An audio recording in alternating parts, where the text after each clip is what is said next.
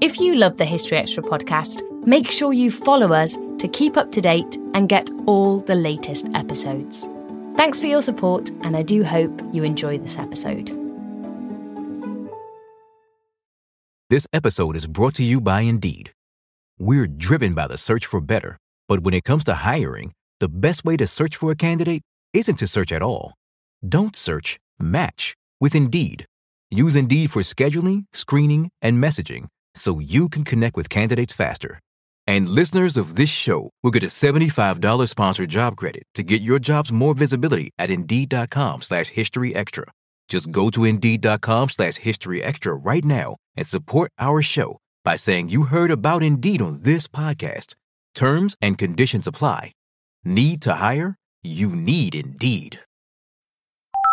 Hola. Hello, this call is being translated. Abuela, listen to what my phone can do. Abuela, escucha lo que mi teléfono puede hacer. Wow. Ahora dime sobre tu novia nueva. Wow, now tell me about this new girlfriend. Huh? Tú sabes lo que dije. You know what I said. Language is no longer a barrier thanks to Live Translate with Galaxy AI on Samsung Galaxy S24 Ultra. Learn more at Samsung.com. Samsung account login required. Calls must be made using the native Samsung dialer.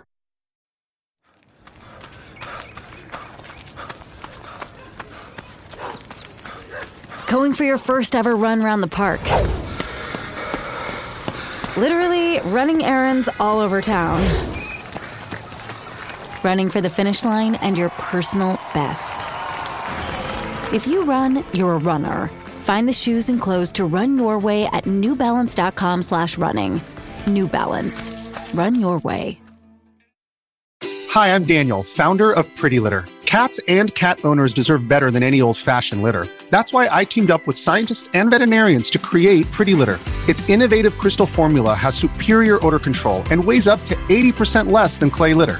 Pretty Litter even monitors health by changing colors to help detect early signs of potential illness. It's the world's smartest kitty litter. Go to prettylitter.com and use code SPOTIFY for 20% off your first order and a free cat toy. Terms and conditions apply. See site for details.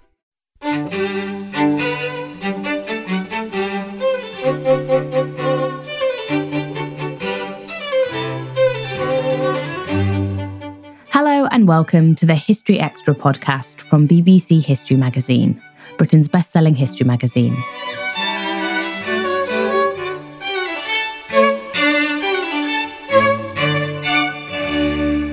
I'm Ellie Cawthorne. 2022 will mark the centenary of the notorious March on Rome, a key moment in Mussolini's rise to power in Italy. With that in mind, today's Everything You Wanted to Know episode is all about the history of fascism. Our production editor, Spencer Mizen, sat down with Richard Bosworth, Senior Research Fellow in History at the University of Oxford. As always with this series, our questions are drawn from a mixture of popular internet search queries and ones that you've submitted via our social media channels. So, Richard, we're going to talk today about the history of fascism. Now, I wonder if we could start with a question submitted by Rosie Victoria 99 on social media. And that question is What are the origins of fascism? When and where did it first appear? Well, it's a good question to be asking at the moment because in October next year, the 28th of October, 2022, is in fact the centenary of what the regime, the, the Mussolini's regime in Italy called the March on Rome and um, and their fascist revolution. So the first answer to the question is that the meaning of fascism, the nature of fascism, emerged from certain political events in Italy between the end of the First World War and Mussolini being nominated prime minister by the King of Italy. And the word then spread into other languages from Italian. I guess it spread and it spread and it spread. And so today, normally when someone says you're a fascist, they're not being nice to you unless you happen to belong to one of the extreme groups that exist in most societies. Mussolini, I'm afraid, is a, is a less serious figure, except perhaps in contemporary Italy. So, can you talk us through what happened a century ago in Italy and talk, talk us through like the evolution of fascism in that country? Well, um, again, the, the thing probably didn't really exist on the 28th of October 1922. Italy had had, Italy was a country which had been only united in the middle of the 19th century, around about 1860. It was therefore a new nation. The actual territorial extent of that nation had never existed before, but like all nations, it its uh, leadership groups like to claim a long history. And the word fascism, the word fascio, which which is the, the word from which the ideology uh, fascism comes, turned up in all sorts of places in that society, really normally just meaning some sort of group. And it was really only the First World War that started to give the meanings that we now would ascribe to, um, to fascism. Um, Italy had entered the First World War late, just as it did in the Second World War. Um, in May 1915, um, Chris Clark became famous by um, talking about um, how Europe sleptwalked into the First World War in um, July, August 1914. Italy didn't sleepwalk into the First World War, it entered deliberately. Um, while it was still allegedly a liberal state of its own peculiar kind. And it then had a very difficult war. It spent more on waging the war than all the Italian governments had spent since 1860 up to 1913. It had heavy casualties, so it had far more casualties in the First World War than it actually would do in the more notorious um, Second World War when Italy was fighting on the German side. And so it emerged from the war in a, in a battered state um, with lots of social division. Um, like other European societies, the liberal elite were trying to work out what on earth to do with socialists who um, had not supported Italy's war and tried to, in, in, a rather feeble way, to remain neutral during it.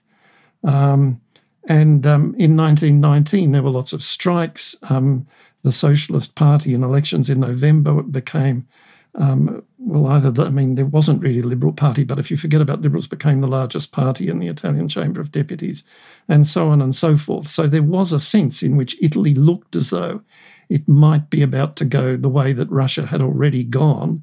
And there's a, a, a socialist song from the period all about how we will do what they're already doing in Russia and uh, whoever doesn't work won't eat. Um, is, is, are the words of the, the, first words of the song. Mussolini had been a socialist before 1914. He was a very bright young man, editor of the main National Socialist newspaper when he was still only 29, a very successful editor, quadrupling the uh, the sales of the paper up to 1914. But then, when the First World War started, he, like many other Italian intellectuals, decided that really Italy couldn't be a great power and stay out of the First World War. And in his mind, it couldn't have a revolution, which he still wanted, without going into the First World War. So he served for a while at the front, was wounded in a practice bit behind the front, and then by 1917 was back making a career as a journalist, which was an important position in the Italian political system. So, can you talk us through the March on Rome? I mean, Why is, is that such a significant event in the history of fascism? Well, it's significant. I really, I suppose, should say that in 1919, in March 1919, the word fascio or fascist um, started to have a new meaning because in March that year, Mussolini and a number of other ex soldiers and um, people who were sort of radicaloid set up a movement called the Fasci di Combattimento it was um, Republican. It was um, very anti clerical, hostile to the Vatican. It wanted severe taxation of war profiteers and a whole lot of radical looking measures. It wanted a revolution which looked as though it might almost be Marxist, except for the fact that the Italian socialist movement had opposed the war. So it did want Italy to have gains from the war. Between 1919 and 1922, Mussolini very ably really rode, rode a political wave where the fascist movement gave up being Republican and went monarchist. They gave up being rude to the Pope and became polite to the Vatican and, and um, accepted that Catholicism were Italians' national religion. They stopped wanting to have punitive measures against the rich sections of society. And basically, they developed a double sort of face one of which was um, in the areas where Italy did make territorial gains in the First World War, so in Trieste and in the Trentino, there were peoples who didn't speak Italian who weren't, um, by some definition, members of Italian nationality. And therefore, there was a strong movement in those regions to, um, to repress those people, to in, impose Italian nationality on them. And then, much more significantly, Um, it was an anti socialist, anti Marxist, anti peasant unionist movement, especially in northern Italy, where, as I said before, the peasants um, had made very considerable gains. There were lots of strikes, etc., in what was called the Biennio Rosso from the, the Red two years from 1919 to 1920. By 1921, the fascist movement was with, with um, financial support from the rich people in society, from landowners, from industrialists, etc., and with tacit support from the uh, liberal Italian state, um, were engaged in punitive raids on socialist party members, on unions, and that sort of thing. There was some killing. There was certainly um, uh, enthusiasm for the violent suppression of these people who were allegedly undermining the Italian state, the Italian nation, and the Italian economy. Um, Mussolini, however, um, went on being a journalist, went on being an able journalist based in Milan. And in October 1922, everything sort of came to a head. Um, the, the, the, the squads, as they were called, the fascist squads, were marching on Rome, marching towards Rome on the 20, night of the 27th of October 1922. But Mussolini was up in Milan by the telephone negotiating with ex prime ministers and that sort of thing. And um, for a brief moment, it looked as though the liberal regime, the King Victor Emmanuel III, the existing prime minister, a rather non-entity of a person called um, Luigi Facta, were going to repress um, Mussolini. The, the, the, squads were going to repress these violent people, which they probably could have done.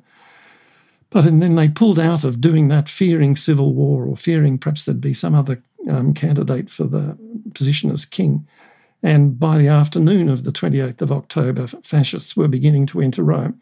When the regime became a regime, became a dictatorship for a generation, they claimed this was all a totally organized revolution and um, no one died and blah, blah. All this stuff is, is, is not true. In fact, Mussolini arrived by express train from Milan on the night of the 30th of October, and on the 31st, King Victor Emmanuel III made him prime minister. There were 35 fascist members of the Chamber of Deputies, not a large number, but in the way that the Italian constitution had worked, there weren't, the liberals didn't have a mass political party, and the prime minister was always the leader of a group, normally with a newspaper supporting him. The fascists did have that, and so, in a sense, the March on Rome was a double sort of face thing, one with violence in the countryside perhaps slightly fake, and on the other side with crafty political negotiation led by Benito Mussolini. Now, James Dallin, also on social media, would like to know where does the word fascist come from? Now, would I be right in saying it's got its origins in ancient Roman history?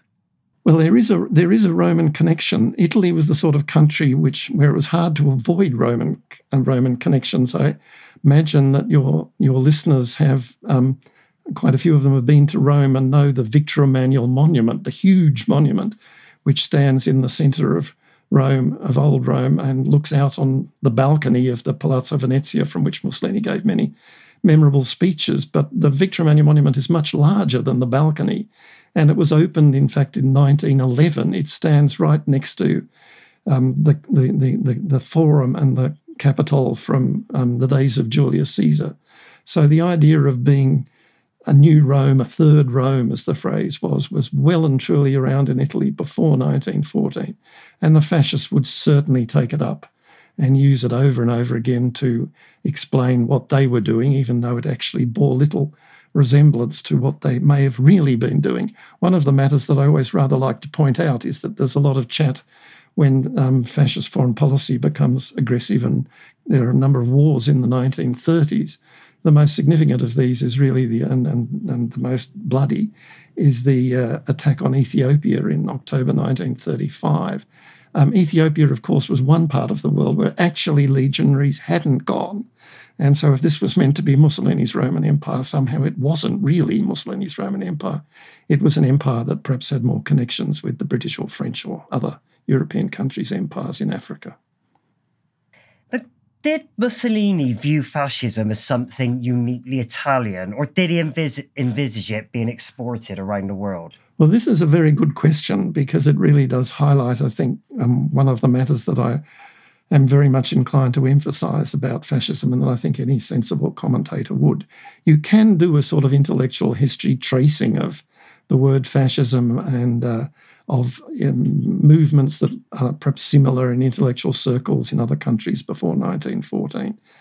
But um, in the case of Italy, what you find with Mussolini that when when the movement is starting in 1919 is very radical looking, and then by 1922 seems to have become largely conservative.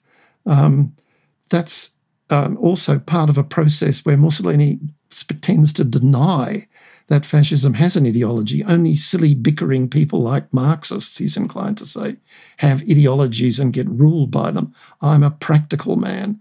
Um, he had a he, he, there was a sort of statement to get in the quotes of the week, as it were, in just before the March on Rome, where Mussolini was asked what fascist policy was, and he said, "We want to govern Italy," and and that was the end of it all.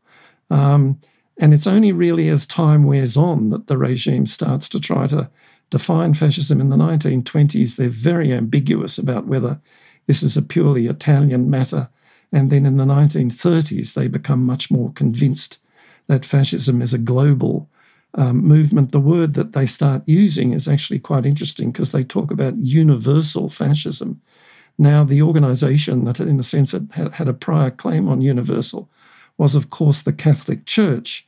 And Mussolini, as dictator in Rome, always had to share history and fame and celebrity and all that sort of stuff with the Pope and with the Vatican. And it was the church, therefore, that in a sense the, the fascists were trying somehow to, to, to imitate, to be as grand as, and all phrases like that, I suppose. And so, what did the Catholic Church make of Mussolini and his fascist regime? Well, that, that, too is an interesting question. There, there is one celebrated um, agreement, a concordat between them, signed on the 11th of February 1929, the so called Lateran Pacts. Um, in fact, liberal Italy and the church had been engaged in Cold War ever since Italy was created, because, of course, um, it was only in 1870 that the, Italian, the new Italian state invaded Rome and took it from the Vatican. They launched through the Porta Pia in Rome and, and seized it against the Vatican's army. And uh, the result of that was um, sort of mutual non recognition, if you can see what I mean, although again with a lot of practical, in fact, collaboration. Um, but in the 1920s, Mussolini gradually um, tried to um, deepen relations with the church and in 1929, there was an agreement. Most commentators would say that the Vatican probably got the best of the agreement. They got large financial compensation, for example.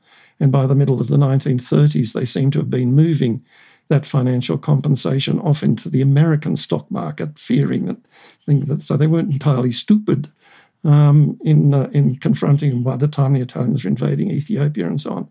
There's plenty of collaboration between church and state. Again, Ethiopia, from a church point of view, is a place where the, the majority of the population are Christian, um, but they're Coptic Christian and therefore they're heretical. And in fact, there's only just been a book that's come out tracing the way in which the church um, backed up the, the Italian brutality in Ethiopia, where the number of people killed may, I mean, the, the, the author of this book claims a high total of above 750,000. Most commentators would say 350 to 400,000, I think, dead. But when you're looking for the victims of the Italian fascist regime, it's actually in Africa. And one other matter that I might like to mention there is that there's a man in the Italian fascist story called Pietro Tacchi Venturi, who was a Jesuit priest older than Mussolini. Hardly anyone in, in the English speaking world has ever noticed him, but he was a major figure he really was Mussolini's secret contact to the Vatican and the Vatican's secret contact to Mussolini. Relatively recently, the Italian archives have um, made available for scholars to read um, a list of Mussolini's appointment books through the 1930s. And what's really striking about them is how often he and uh, Tacchi Venturi have a little chat.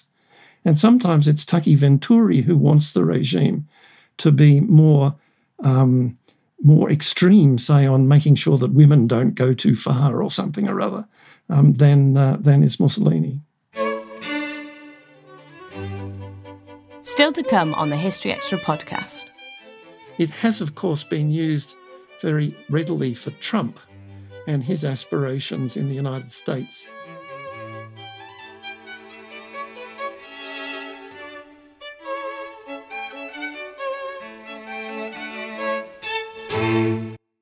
We don't always realize just how much our negative thoughts and experiences stick with us and weigh us down.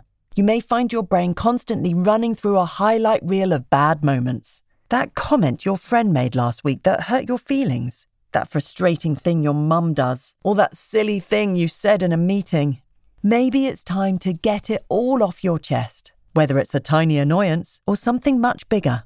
Talking about it can give you some relief and lead you to a potential solution. That's where therapy comes in. It's a safe space to share whatever's weighing you down and learn to process it so your internal highlight reel can focus on the good stuff. And BetterHelp offers affordable online therapy on a schedule that works for you. Connect with a licensed therapist by text, phone, or video call. Start the process in minutes and switch therapists anytime. Let it out with BetterHelp. Visit betterhelp.com slash historyextra today to get 10% off your first month. That's betterhelp, H-E-L-P dot com slash historyextra. This episode is brought to you by Indeed. We're driven by the search for better, but when it comes to hiring, the best way to search for a candidate isn't to search at all. Don't search, match with Indeed. Use Indeed for scheduling, screening, and messaging so you can connect with candidates faster. And listeners of this show will get a $75 sponsored job credit to get your jobs more visibility at Indeed.com slash History Extra. Just go to Indeed.com slash History Extra right now and support our show by saying you heard about Indeed on this podcast. Terms and conditions apply. Need to hire? You need Indeed. Hola. Hello, this call is being translated. Abuela, listen to what my phone can do. Abuela, escucha lo que mi teléfono puede hacer. ¡Wow! Ahora dime sobre tu novia nueva. Wow, now tell me about this new girlfriend. Huh? Tú sabes lo que dije. You know what I said. Language is no longer a barrier thanks to Live Translate with Galaxy AI on Samsung Galaxy S24 Ultra. Learn more at Samsung.com. Samsung account login required. Calls must be made using the native Samsung dialer. Now, Matthias Hunig has asked, what is the difference between fascism and National Socialism, or are they the same thing? Now, in the eyes of many people, I guess fascism and Nazism are essentially one and the same. I mean, what are your thoughts on that? Do you see important distinctions between the two? Well, I think again, um, all sorts of important questions are being raised in that query because Italy does fight on the German side in the Second World War. Okay, it takes nine months to get into the war, it doesn't go until the 10th of June 1940. That's pretty much what it had done in the First World War, but on the other side. And um, there, there are plenty of uh, matters which seem to unite um, the Italian regime and the German regime in the second half of the 1930s and then during the course of the of the Second World War, although there's also plenty of cases where they're not quite the same. Um, Nazism, of course, um, is is um, an absolutist um, ideal, um, and Hitler um, believed, from his understanding of pseudoscience, that his job in the world was to eliminate all the Jews in the world, and I guess all the Bolsheviks in the world. Thus, a, a death tally of more than six million Jews and I mean, perhaps 27 million citizens of the Soviet Union died in the Second World War, although perhaps three or four million of them died courtesy of Joseph Stalin rather than courtesy of Adolf Hitler. Um, it's an extraordinary story of absolutism and of complete belief. Mussolini was much more of an ordinary politician in that regard. Italy, of course, had nothing like those casualties in the Second World War, some 450,000, I mean, much the same as Britain, in fact um, a relatively minor Second World War, contrary sometimes to British rhetoric about their glorious achievements then. Um, but the, the, the, the, real battle was the, um, the uh, Nazi anti Semitism and Nazi um, anti Bolshevism. The Italian regime talked anti Bolshevik, but during the 1920s and 1930s, if you look at, if you did a old fashioned diplomatic history of fascist Italy Soviet Union relations through those years, actually get on quite well, rather bizarrely. They sell arms to each other, for example, deep into the 1930s. And so I don't know quite what, you, you're, what you're meant to make of that. Um, Anti Semitism, the Italian regime in 1938 does bring in abhorrent anti Semitic legislation. And after 1943, the, um, the second bit of fascism, the Salò Republic, from September 1943 to the end in April 1945, does join, does does collect Jews and send them off to the Germans in um, Auschwitz and places like that to to die. Of course, Primo Levi has written the most wonderful book about his own experiences in that regard. But before that, um, there are examples of anti-Semitism in the Italian fascist in Italian fascism's behaviour. But much more striking, as I said before, I think, is the number of um, a, a, number of people from Africa whom the Italians kill, starting off in Libya, which had been a colony that the Italians had aggressively seized in 1911-12, um, and then it, it needed reimposition of a so-called Roman peace. Perhaps 100,000 Libyans died, perhaps an eighth of the population under fascist administration. And then in Ethiopia, the numbers really one can't be completely sure about them because there was no cunning bureaucracy going away checking off each death. But certainly something like three or four hundred thousand people um, died prematurely as a result of Italian imperialism in Ethiopia. So if one gives the Italian regime a, a body count in terms of premature deaths of about a million, half of them being soldiers lost in its aggressive wars, and presumably some of the people these soldiers killed. The other half are people who are either Arabs or Berbers in Libya or the various multiple peoples of the Ethiopian Empire. How would you describe the relationship between Hitler and Mussolini? Well, it's a very interesting relationship also because very notoriously um, Hitler had a bust of Mussolini in his special office in Munich. I must say that um, one shouldn't again get too over the top. I've only in the last few days I've read a slightly curious new biography of Salazar, the dictator of Portugal in the 1930s, a very careful little accountant, sort of economist person.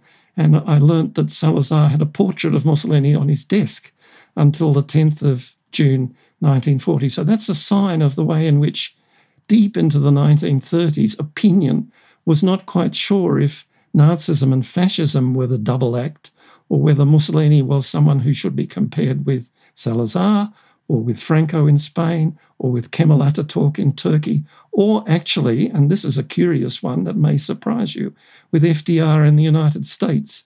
Deep into um, FDR's second term, authoritative Italians are still wondering whether Roosevelt a has more power than a dictator has in Rome, and B is imposing policies of state welfare and so on that bear some from from above um, state, with the state being emph- emphasized, that bear considerable comparison with Italy. I must say there's also a curious strain of Italian, young Italian fascists in 1935, 1936, who wonder whether Stalin's going fascist, um, because uh, he too may be wanting to defend the nation and also impose state welfare on the Russian population, on the Soviet population. Now, Yugoslav Fabuki asks in which countries other than Italy and Germany did fascism gain traction between the two world wars?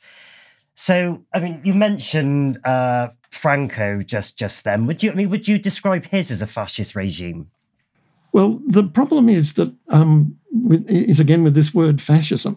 So, if you read Italian commentaries, then authoritarian regimes, as we as political scientists would probably want to define them, like Kemal Ataturk in Turkey, say, like the regime in Austria until um, 1938, like Hungary, um, like the Baltic, many of the Baltic states, um, that they were somehow quite close to the Italian regime. Mussolini every now and then is inclined to send advice to um, the, the, the leaders of such places. There's a wonderful um, dispatch to Metaxas, the, the Greek military person who'd become authoritarian chief of Greece, I think in 1936, but please don't quote me on the date, where, where he says, well, all you need to be a real dictator is to have state welfare, is to have a state controlled education system, and to have just one political party. And so it's quite a simple definition of fascism. He doesn't talk about race. He doesn't talk about going to war because, of course, those are the two features of Nazism that most people, when you want to say I don't like you, you're a fascist, you generally remember Auschwitz. And you also assume that you're some sort of mad madman, and these people are always male, I must say. Um, you, you're, you're a uh, a madman who wants to go to war when you have the chance, and you don't particularly care where, so long as you can have a war. So, with that in mind, and this is a question from what Hugh saw also on social media. He asked, What are the key elements of the fascist state? How do you go about defining fascism? Is that even possible? Well, I don't. I I think that it's pointless because I think the word changes its meaning over time. What I didn't say and should have said a moment ago about Franco is that Franco um, and and his supporters managed to um, murder twenty five thousand Spaniards at the after they won the Spanish Civil War, and they probably have a death tally of something like one hundred and fifty to two hundred thousand Spaniards on their list of deaths. Mussolini, of course, within Italy, didn't have anything like that tally. The tally is in the empire, and then when Italy starts going to war and um, in a sort of great power fashion, I suppose. Um, trying to define fascism, I mean, I, I, I, did look up the other day Wikipedia's definition of fascism, and it's perhaps a little bland because it says fascism was a form of far right authoritarian ultranationalism characterized by dictatorial power, forcible suppression of the opposition, and a strong regimentation of society and the economy, which came to prominence in early 20th century Europe. It's not a very good definition, I think, and almost everybody, as I said before, would want to add racism, anti Semitism, and a desire to go to war to that list. Whether all those features actually typify the Italian fascist regime from 1922 to 1943 or 1945 um, is more a matter of debate.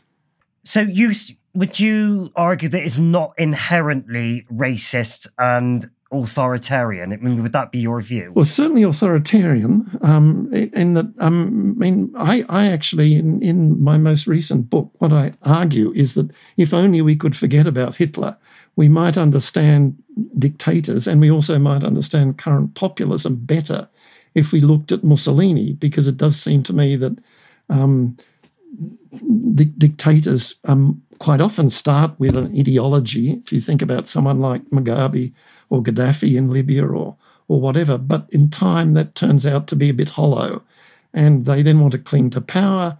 They then want to um, be the, the the sole rulers of their country, and um, so the ideology in a way gets redefined and becomes more muted and confused and etc.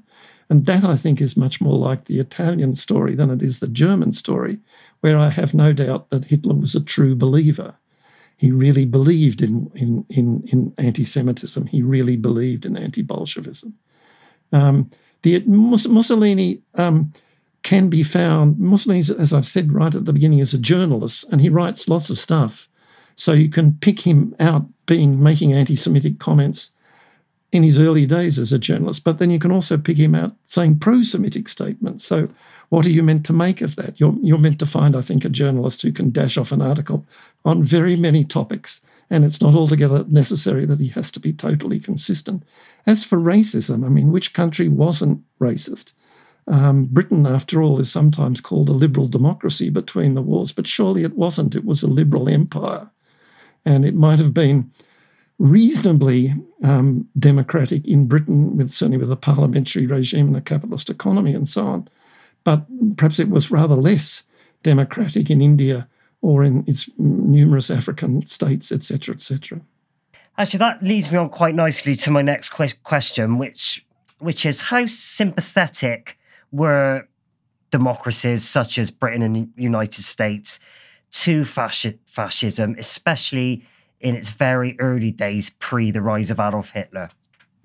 Yes, I mean, I think the turning point in many ways is the Ethiopian War because Ethiopia was a member of the League of Nations, and however odd it was that it, it did have that role, um, it's easy for politicians, certainly in Britain, to be persuaded that they really must um, stop this. And it was a bloody invasion of, of Ethiopia and that you couldn't behave like that, even though they'd behaved like that themselves um, through the 19th century.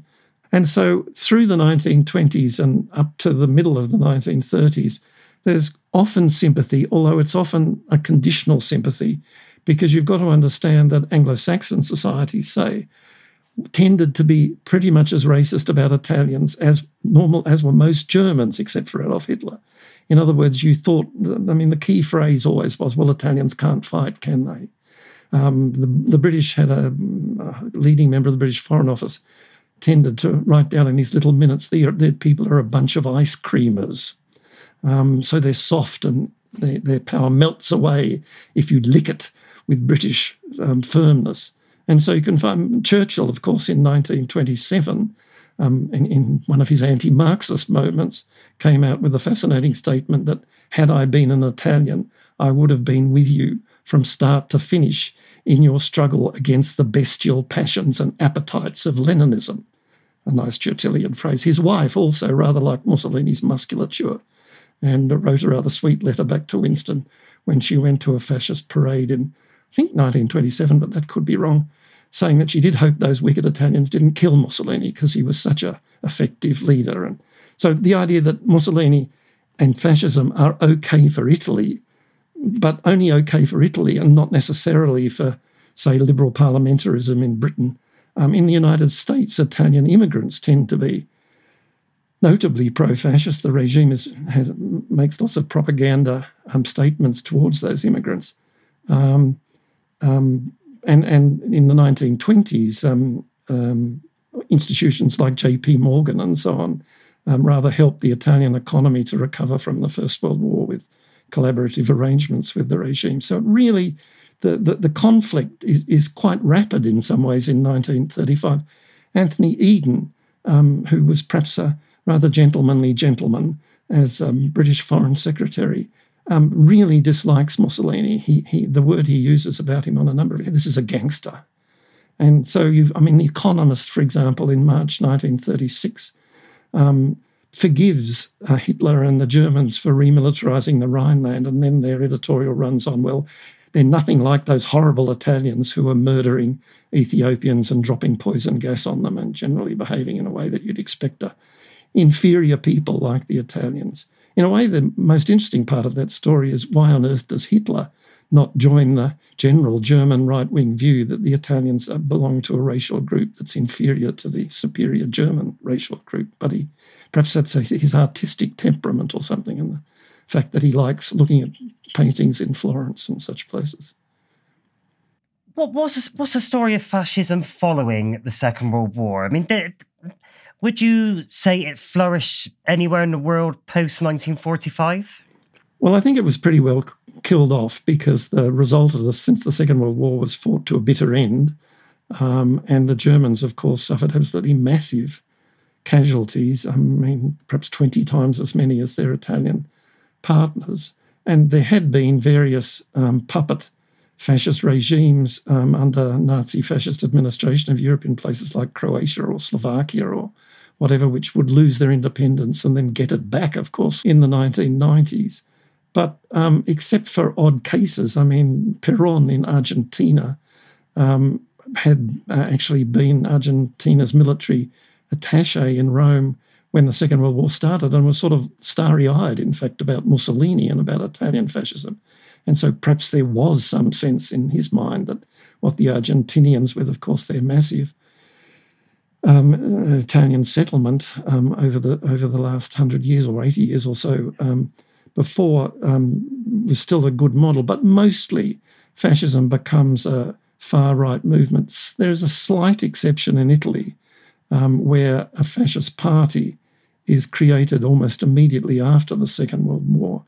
Its name is the Movimento Sociale Italiano, um, where the word obviously is borrowed from the regime which governed Italy from September 1943 to April 1945, when basically the Germans had invaded and the country was the object of warfare between the Allies and the Germans. Finally, Richard, here's a question from Matthew Shepard. He asks, How has the meaning of fascism changed over time? And just to expand that a little bit, I mean, would you argue that this is a term that's banded around too much in the 21st century?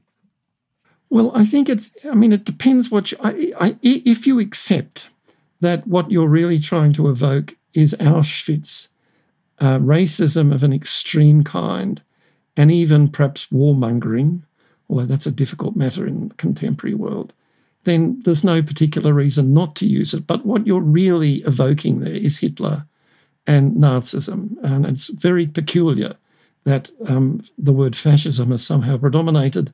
Um, perhaps the reason for that is because Marxists back in the 1920s were people who, by definition, were internationalist.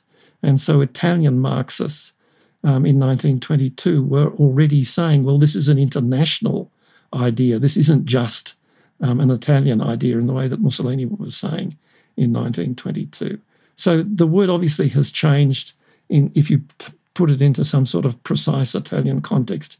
And you turn out to be a historian like me who spends his time writing books about what really went on in fascist Italy, which is a far cry from what the fascists might have said went on. But the idea that there, there is an extreme nationalist, extreme racist um, version of running a state, with a state also interfering in some senses and providing some sort of welfare. Um, I, I, see no reason, probably, why you can't use the word. It has, of course, been used very readily for Trump and his aspirations in the United States. I do think there's a big problem there because Trump is, of course, a zillionaire. Um, he, he's not a, a poor boy from the provinces as Mussolini was. Um, and he certainly doesn't believe in much state welfare to go a long way down. He might might um, like to make it sound as though, but he, he he's not willing to have his taxation bill vastly increased so the state has money to spend on welfare. And he certainly doesn't believe in regulation. And obviously, a fascist does believe in regulation. I don't think he really wants to invade other places very much. He may want to expel immigrants, and certainly the hostility in our contemporary world to immigrants there obviously are some parallels with um, the anti Semitism of the interwar period and um, perhaps the racism, the African style racism of empires, including Italy, in that period. That was Richard Bosworth. His books include a biography of Mussolini, which is published by Bloomsbury Academic. Thanks for listening. This podcast was produced by Ben Hewitt, Jack Bateman, and Brittany Colley.